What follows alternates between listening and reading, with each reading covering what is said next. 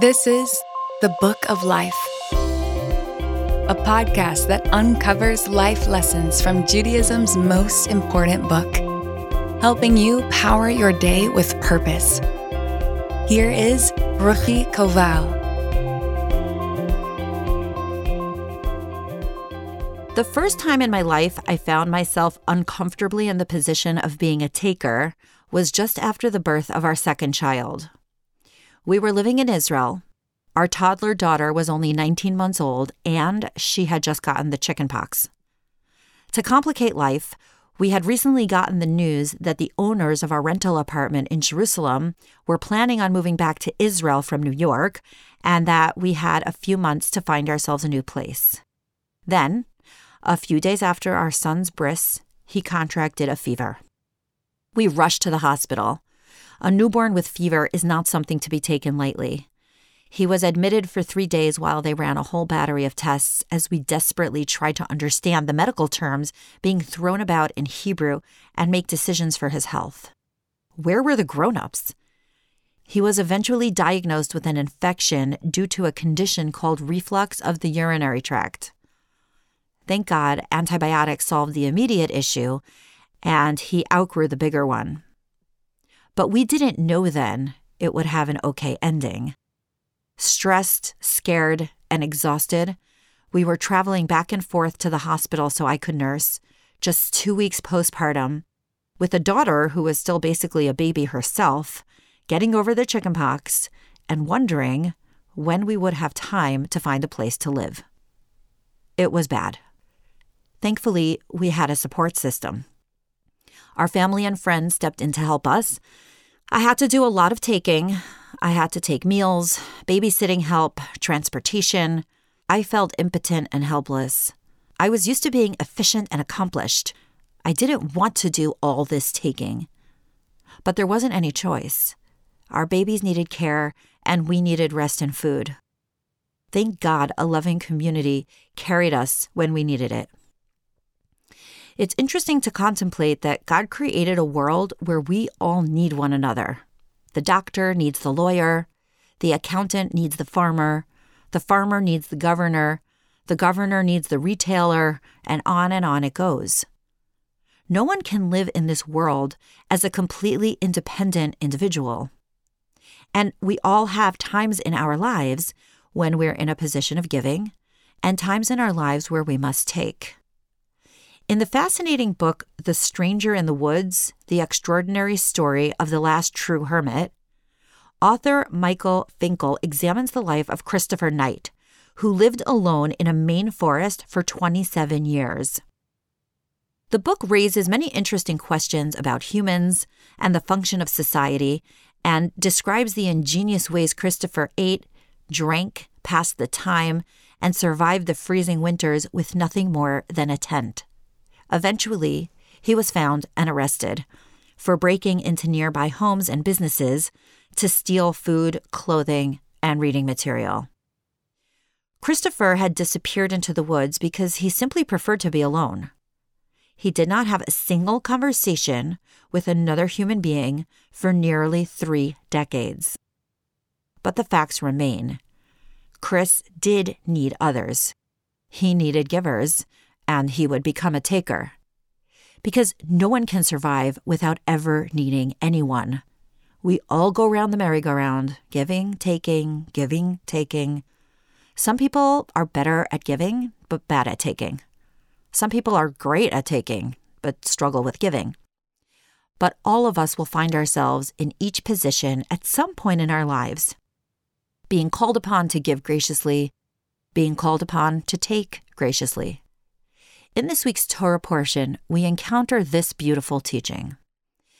If your brother becomes impoverished and his means falter in your proximity, you shall strengthen him, foreigner or resident, so that he can live with you. Do not take from him interest or anything extra. You shall fear your God and let your brother live with you. Leviticus 25. Packed into these few short verses is the Torah's directive to making sure our community members are never left alone and adrift. The call to action here specifically is to help someone financially before they become impoverished, before they go bankrupt. Even when you see someone is struggling a little, you should reach out to them and offer assistance. Maimonides, a medieval scholar and physician, teaches that the words in our verse, strengthen him, shows us that the highest form of charity is teach a man to fish. Help him to prevent poverty in the first place by offering a job or teaching him a trade or investing in his business. But there's another interesting phrase in our verse that's worth paying attention to the specific directive here not to take interest from a fellow Jew. What's wrong with taking interest? It's a normative business practice. Someone pays you for the service of using your money. But this Torah directive is specifically targeted at your brother, which means your fellow Jew. We are allowed to take interest from most people because it is indeed a normative business practice. But when it comes to our fellow Jew, the rules change. We should not treat a fellow Jew with the regular respect that we would confer on any human being, all of whom are created in God's image. For a fellow Jew, we are asked to go above and beyond. Why? Because Jews are a family, and family comes first. For family, we go above and beyond. We don't treat family members with normative business practices. We treat them like our flesh and blood, because that is exactly what they are. We are to give tzedakah to our brother and sister in a different way than we would give tzedakah to anyone else. In fact, one is supposed to prioritize their charity dollars to a relative before a non relative because they're our own flesh and blood, and therefore our responsibility. And the whole Jewish nation is, in a sense, our brother and sister. My husband and I practice the mitzvah of Maaser, giving 10% of our earnings to charity. And the way we do this is that we have a separate tzedakah checking account. Each month, at the beginning of the month, we have an automatic transfer scheduled from our regular bank account to our tzedakah account. At the end of each month, I tally up our variable income and see how much more or less I need to transfer. It's not ours. It gets whisked off to another account, and that's how we make it work. Anyway, my grandmother had once given us a cash gift, and we were trying to decide how to allocate the 10% that would go to charity. I love this part of the mitzvah. There are so many causes, and it's actually exciting when we discuss how we are going to allocate the funds in our charity account. So, someone gave my husband this idea. He called up our local kosher grocery store, which, at least at that time, I'm not sure if it's still like this now, had a bill box. In the bill box were index cards where they'd write down what people spent. Some people paid off their bill each month, and some did not, and some could not.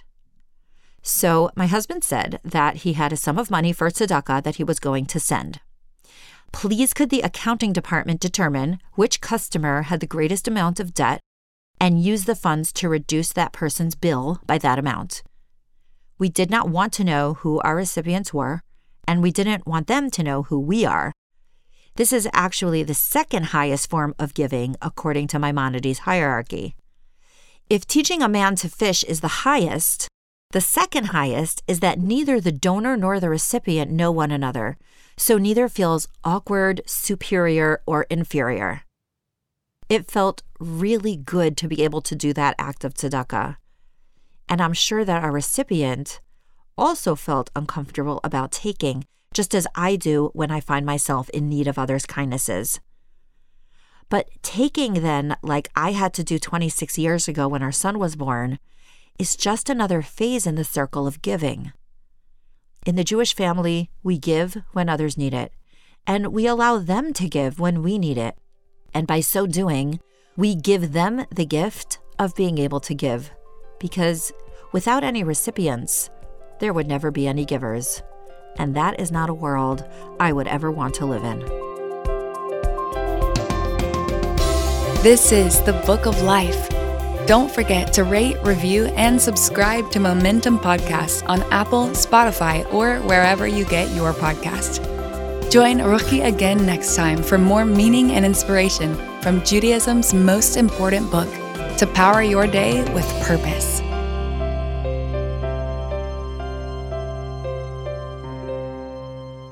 You're listening to a Momentum podcast.